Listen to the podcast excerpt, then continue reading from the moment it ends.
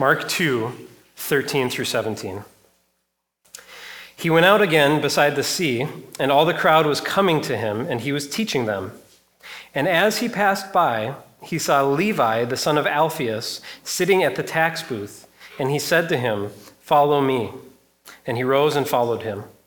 And as he reclined at table in his house, many tax collectors and sinners were reclining with Jesus and his disciples, for there were many who followed him.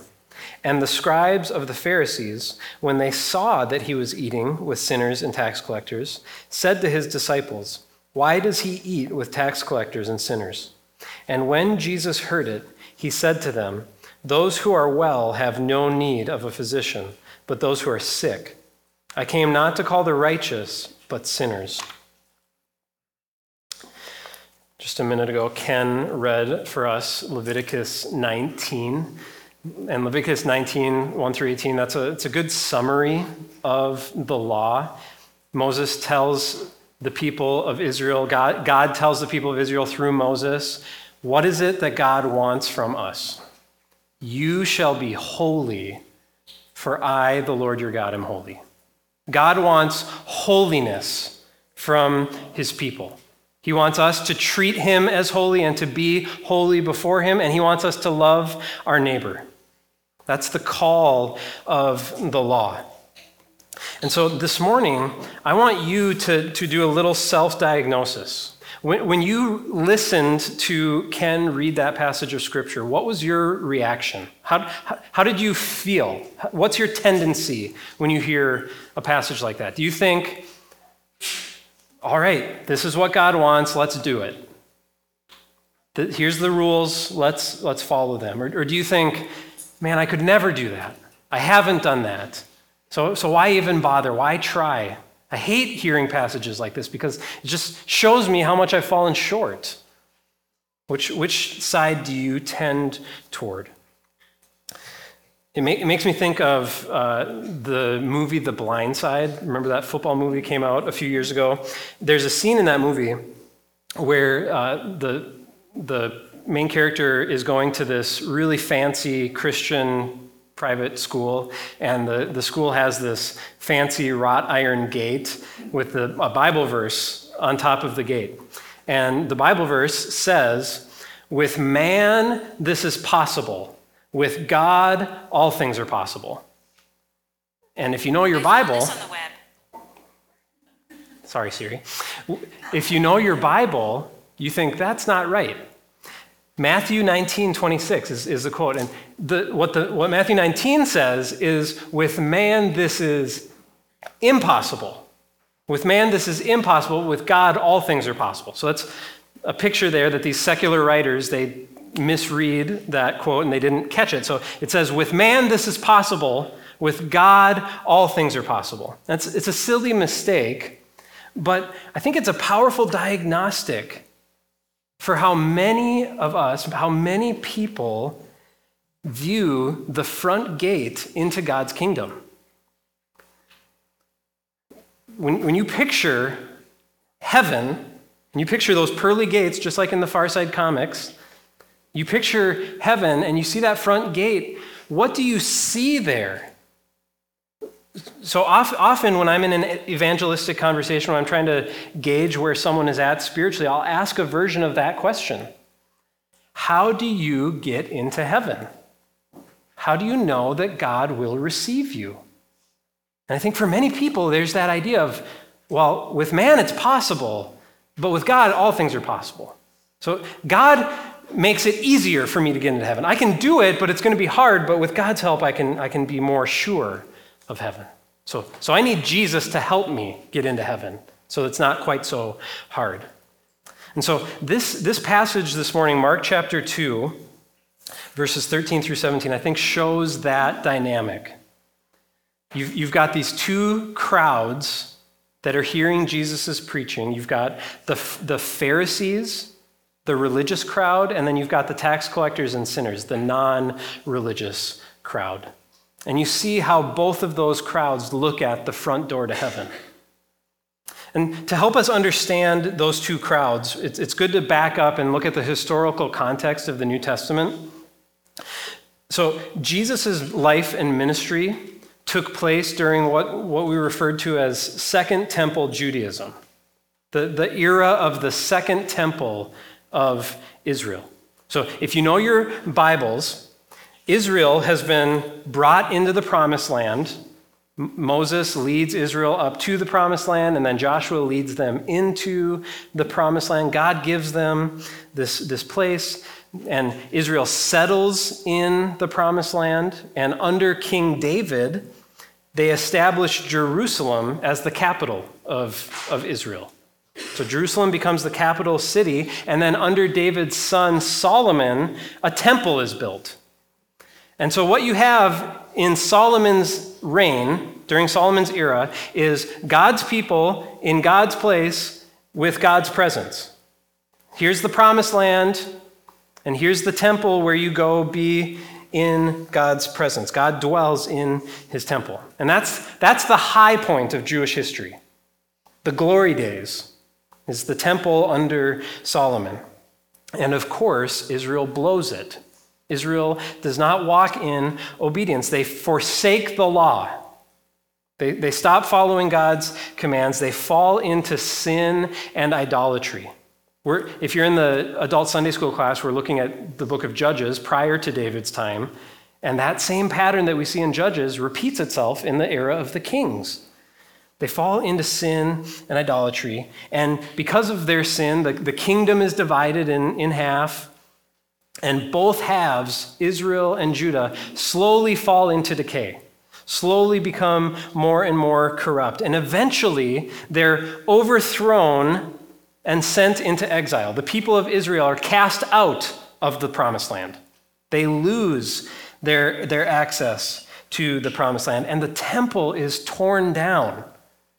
This glorious temple built under Solomon is ripped to shreds. And then God is gracious to bring a remnant back into the land. The people are restored into the land, but they're under the thumb of these more powerful kingdoms Babylon and Persia, and then eventually Rome, which is where we find ourselves in Jesus' day. And as they come back into the promised land, they rebuild the temple. But the temple is a shadow of the former temple's glory. It's much smaller, it's, it's much less impressive of a structure because the people are poor, they're just a remnant of what they once were. And so that's the second temple. And then for the next five centuries, Jews are forced to grapple with what has happened to them. Why were we cast out of the land? Why was the temple destroyed? Why does it seem like God has abandoned us? And, and they read the prophets Isaiah and Jeremiah and Daniel and Hosea and all, all these prophets that we have. They, they read the prophets the prophets who wrote before, during, and after the exile. And, and they see that it's clear that Israel's loss of power and status and independence was a result of their sin and idolatry. Because we forsook the law, God judged us. We abandoned God's law, and because of that, we faced the consequence. We're cast out of the land, and the temple was destroyed. And so, because of that, because that's what they came to understand rightly, many people in Israel, many Jews, committed themselves to a renewed zeal for following God's moral and ethical commands. We're not going to do what our ancestors did. They, they sought to follow the letter of the law on issues like diet and Sabbath and rhythms of fasting and feasting and, and tithes and offerings and ceremonial cleanness and uncleanness, thing, things like that. And they wanted to ensure that when Messiah came, when this, this promised king came, the shoot from the stump of Jesse, the, the king from David's line, when that Messiah comes, that that Messiah is going to come and he's going to destroy our enemies and restore us to our former glory. And when that Messiah comes, they wanted to ensure that he would find them ready this time. Not in chaos and moral decay like their ancestors. We're not going to repeat that mistake. And so, against that backdrop, two broad categories emerged in the Jewish community. You had the, the religious crowd. The, the most distinct group is the Pharisees and those who subscribe to the Pharisees' teaching. And then you have the non religious crowd, the, the most extreme of which are labeled sinners. And you see that here in the passage tax collectors and sinners, those two broad categories, the, the non religious and the religious. And the religious crowd, they're those who try to keep the law. And the non religious are those who don't try to keep the law, or they give up trying. And these two crowds are, are front and center in this morning's passage the, the scribes of the Pharisees and then the tax collectors and sinners. So, first we see that non religious crowd, the tax collectors and sinners. And, and, many people have called this the licentious crowd, the, the, the crowd who takes license, tries to, they, they live this free life apart from the law. This population, broadly, I'm speaking in stereotypes here, but that population tends to look at the law and say, I cannot do that. I have not kept the law, so I'm not even going to try. They, they read Leviticus 19 and say, I've already blown that. I'm already unholy, so what's the point? I'll just try to scratch out a living and hope for the best. I'll try to find joy and security and meaning somewhere else. And, and I'll just hope that God leaves, leaves me alone. And some in this crowd, they're not even they're not inclined to follow the rules. And nothing's changed, right? We, we know people, and some of them are in this room, some of them are you. Some people, we don't like the rules. We don't like to be told what to do. We're not inclined to obey.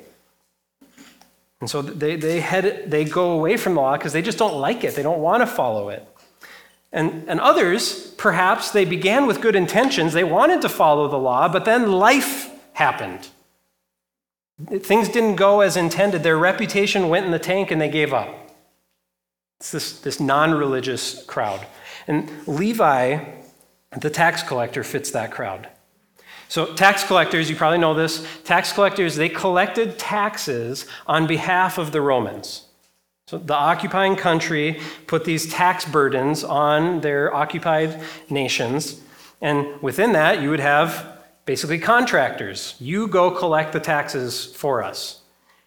So there he's so Levi or Matthew is collecting taxes on behalf of the Roman government and usually they would overcharge to enrich themselves. That's Zacchaeus. You, you read his story.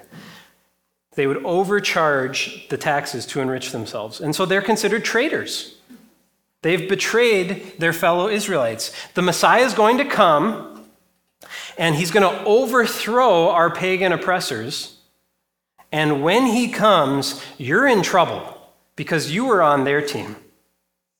You were working for the Romans. And so when Messiah comes, he's not going to be happy with you. That was the assumption of, of the Israelites.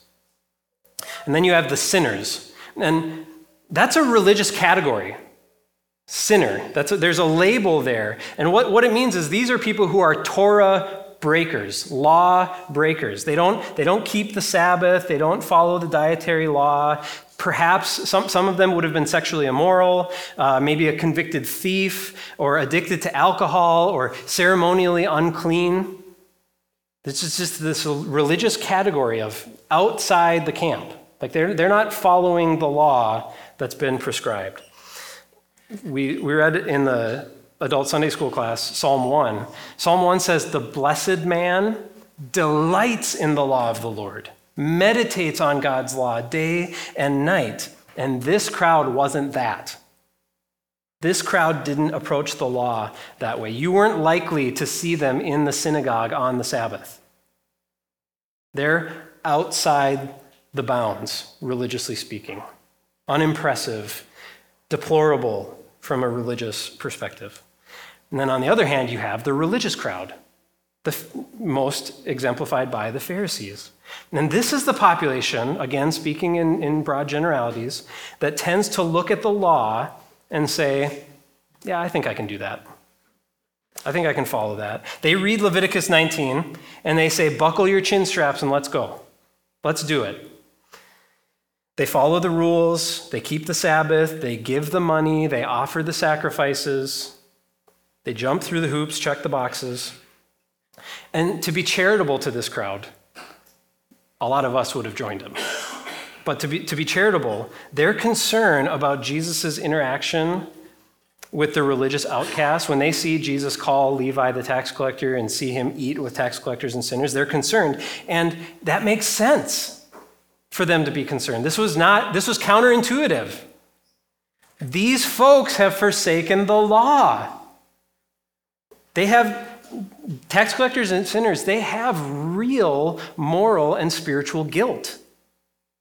The Pharisees are not wrong. I want you to, when you read about the Pharisees, of course they get a bad rap in the New Testament, and deservedly so, but they are not wrong. They are not wrong when they identify the sin in the non religious crowd. They're correct when they say that person is a sinner. The problem is that they don't see or acknowledge the sin in themselves. They don't turn that standard around and see how they've fallen short. And what we see over and over in the Gospels is that many of these Pharisees have come to assume that because of their efforts, God is pleased with them. And when Messiah comes, he'll reward them. We've done well. When the Messiah comes, we're ready. And they've not only that, not only do they think we've done enough, but they also they look at that other crowd and they write them off. That crowd, the tax collectors and sinners, they're lost, they're worthless, and they're loathsome.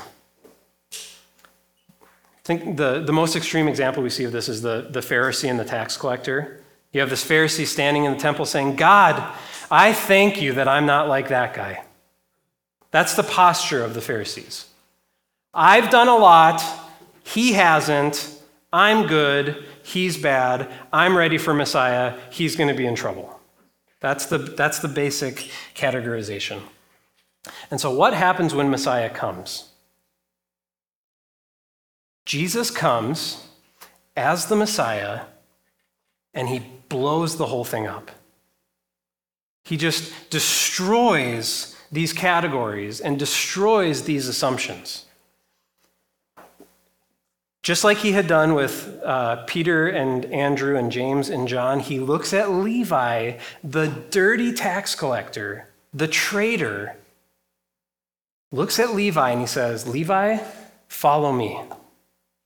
So Levi leaves the tax booth and follows him. And then Jesus goes home and shares a meal with Levi and his fellow tax collectors and with sinners. And just like now, the people you have in your home for dinner are the people that you're receiving. This is a symbol of fellowship. You don't invite your enemies to dinner. You invite the people that you like, the people that are like you, the people that you receive so here's this, here's this guy coming in as Messiah, claiming to be Messiah. And who does he eat with? The losers. The, the ones who have failed, the ones who have not done what they should have done, the ones who have abandoned the law. And not only that, what's, what's also just absurd to these Pharisees is he's inviting the Pharisees to come eat with them on the same terms. Here's the sinners. I eat with sinners. Do you want to come eat with me? Implying you're a sinner. So this just doesn't make sense to the crowds. A couple weeks ago, we, we had our first NCC family night. So on Wednesday evening, we had some, some families with elementary kids come, come to church. And uh, I looked at Psalm 50 with, with that group. So, Psalm 50, if you have your Bibles, take some time, turn there.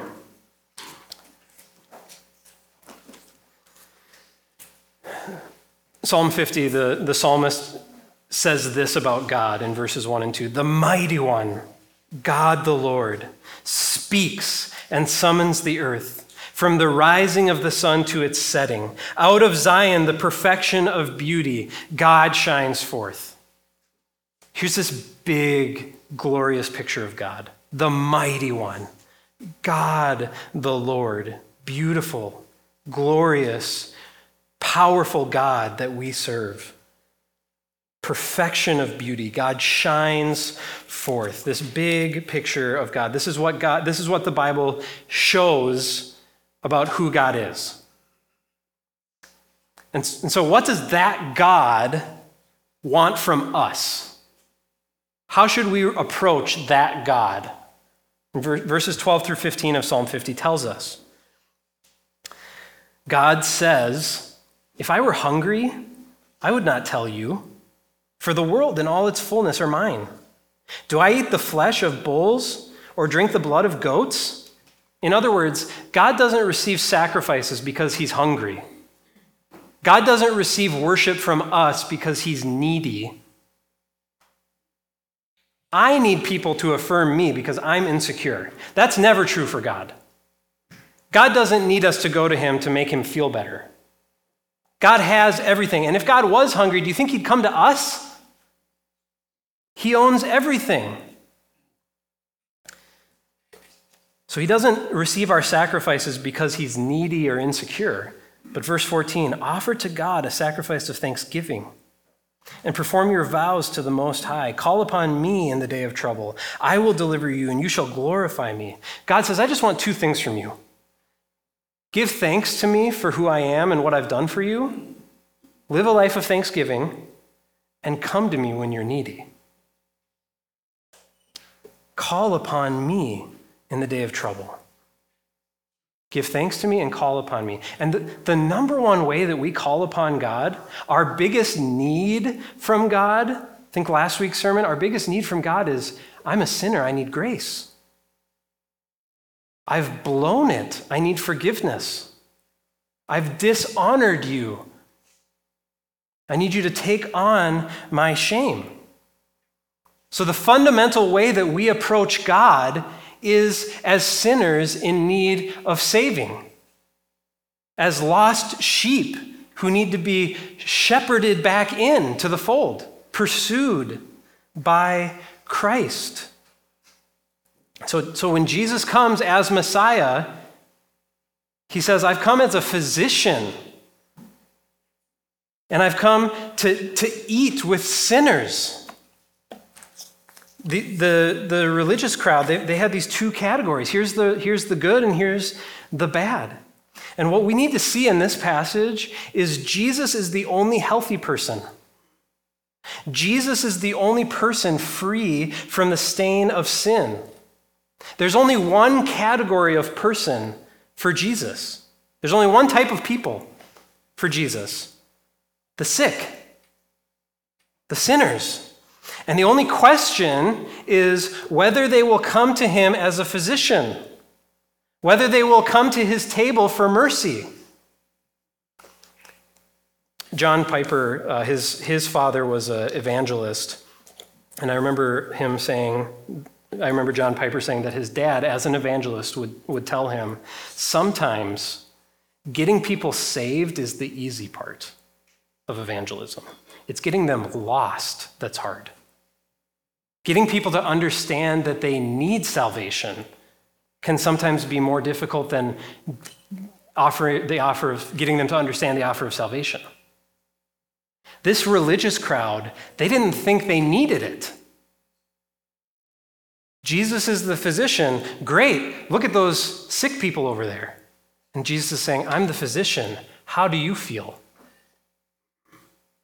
Let's talk about your symptoms. So we will either you, you will either relate to Jesus as a sinner in need of grace or you will not relate to him.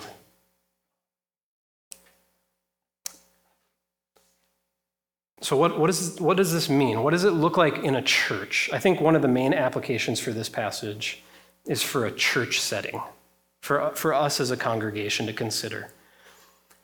How apparent is it to an outsider that this church is for sinners? How obvious is that to people? No one in this church serves alongside Jesus as co doctor.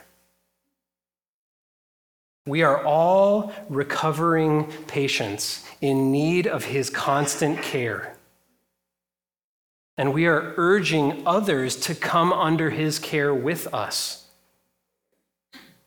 Our posture toward outsiders ought to be I am spiritually sick, and Jesus has made me well, and you can come be made well too. How apparent is it that we are trusting in grace, not works, at this church? How quick would people see that? How ready are we to receive the other? The person from the outside crowd, the person that doesn't fit naturally? Do we know how to communicate that? When, when, when an outsider comes in, do we know how to communicate that they are sinners in need of grace, that Christ is ready to give that grace, and that we are ready to love them as our brother and sister, brother or sister? All three of those items, not, not just one or two of them.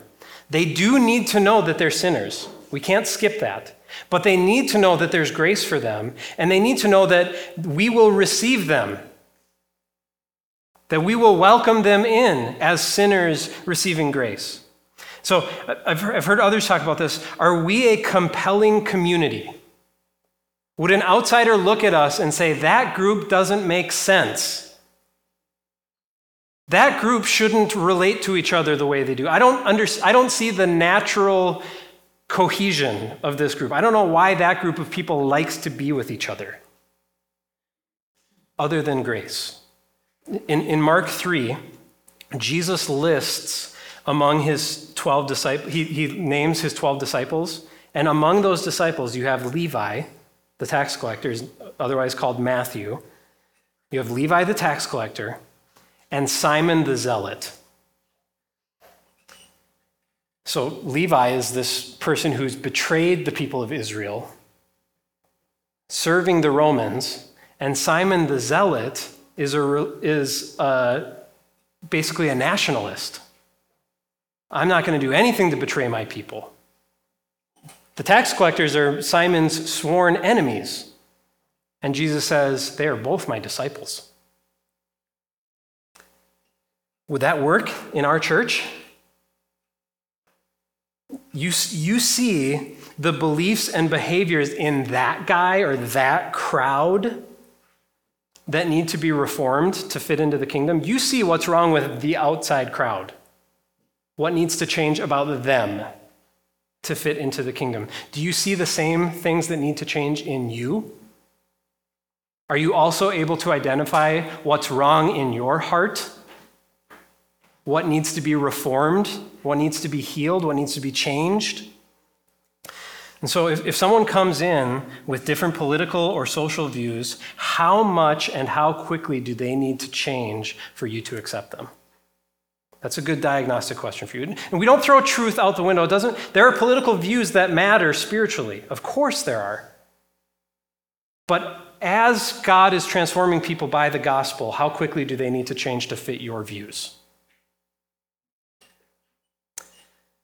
The legalist error is those people are sinners, and that's a problem, so I won't eat with them. The, the liberal or the universalist error is to say those people aren't sinners, or their sin isn't a problem, so of course I'll eat with them. But Jesus says they are sinners, and that's a problem and therefore I will eat with them. Jesus comes to sinners to save them. Jesus comes to the sick to heal them. So you notice Jesus looks at the tax collectors and sinners and he says, Yes, they are sinners. And I have come to save them. And he's looking at the, the religious crowd, the Pharisees, and he's saying, So are you. You are a sinner. I need to save you. Will you receive that? So let's go back uh, as a conclusion. Let's imagine again the front door of the kingdom of heaven. So, so you're picturing the front of heaven, and there's a, a high wall keep, keeping people out of heaven. There's this, this high wall separating here, if you step in, you're in the kingdom, but, but you're not in yet. This high wall, and behind that wall, you can see beauty. You can see on the other side of that wall is paradise, glory that I've never experienced before, things that I can't even comprehend how good they are. You can smell the fragrant aroma of a wedding feast. You can hear laughter and singing on the other side of the wall. So it's, it's a place you want to be. And in front of the kingdom of heaven, there's two entrances. The first one, the first entrance is tall and beautiful and, and wide. And in large, bold, golden letters on top of that entrance, it says, Be holy as I am holy and love the Lord your God with all your heart, soul, mind, and strength, and love your neighbor as yourself. That's what it says on top of that gate. Dear ones, you don't have access to that door. You can't go in that way. You will not be admitted if you go in that door. That door is only for Christ. He is the only one who has done that. And if you try to go in that door, you will be cast out and denied entrance forever. But there's a second door. It's not ornate, but very simple. And you, will find out that you can't even get in if you're standing tall on your own two feet, because this door is low to the ground. And written in a plain but clear script in blood are the words repent and believe, and whosoever will may come. And if you lay aside all of your sin and failure in one pile, and all your attempts at self righteousness in, in, another pile, and if you get down on your knees, you can get in that door. And on the other side of that door you will find the King, the Messiah, Jesus, the Son of God, with his arms open, saying, Well done, good and faithful servant. Enter in to the joy of your master. Welcome, my beloved, to the marriage supper. And you'll look around and you'll see others, men and women of every tribe tongue, people, and nation, and of every social, political, economic background. People who, like you, got on their knees and entered the door Christ had unlocked with his blood. And those others that will be in there with you, they will be so gloriously transformed that, to, to paraphrase C.S. Lewis, if it weren't for the, if it weren't for the glory of Jesus himself, if it weren't for how glorious Jesus was, you would look at those others and you would worship them because they would be glorious, they would be changed. And you will rejoice with them forever in the surpassing worth of Christ, but only if you enter that lower door. Let's pray. Father, nothing in our hands we bring, simply to the cross we cling. We read the law that says, Be holy, for I am holy. And Father, would you have mercy to help us see that we haven't done it? And then to look to Christ as the one who eats with sinners, who came to seek and to save the lost, who came to heal the sick and Father, give us grace to come to Jesus as sinners and receive his grace. And give us that same grace to extend mercy to others as they come to you. Pray in Christ's name. Amen.